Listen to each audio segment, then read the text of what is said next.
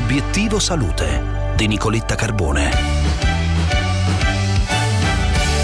Con costanza mantiene il cervello giovane anche in tarda età, è quanto suggerisce uno studio dei ricercatori danesi pubblicato su JAMA Neurology che commentiamo oggi insieme al dottor Renzo Rozzini, direttore del Dipartimento Geriatrico all'Istituto Ospedale Fondazione Poliambulanza di Brescia che è in linea con noi. Dottore, buongiorno. Buongiorno. Ma il, lo, lo studio va a confermare quello che nella pratica quotidiana noi vediamo. Le persone più attive sono le persone che hanno un miglior stato di salute fisico e eh, cognitivo.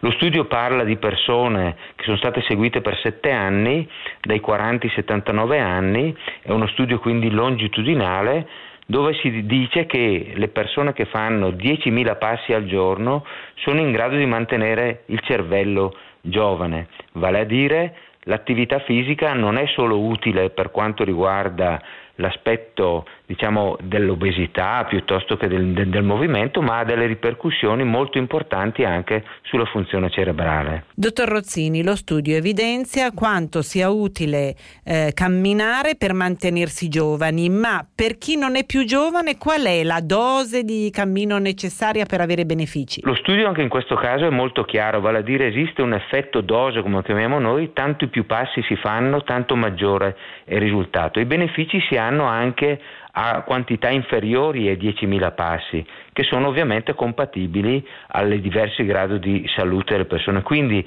è molto chiaro nell'indicare che il movimento fa bene a tutte le età, il movimento fa bene a tutte le dosi, più dosi, più quindi passi si fanno nell'arco della giornata, magari scaglionandole in una o due occasioni, maggiori sono i benefici che il cervello e il corpo ne possono trarre. Grazie dottor Rossini per essere stato con noi, buona giornata. Buona giornata a voi. Bene, per oggi è tutto. Vi lascio a Gianluca Nicoletti con Melog. Vi ricordo che sulla pagina Facebook di Obiettivo Salute trovate la risposta del nostro esperto al quesito quotidiano. Esiste il gomito del tennista? Esiste anche il gomito di chi gioca a padel? Del padellista, mi verrebbe da dire? Sulla pagina Facebook di Obiettivo Salute. Intanto, buon ascolto di Melog e buona giornata da Nicoletta.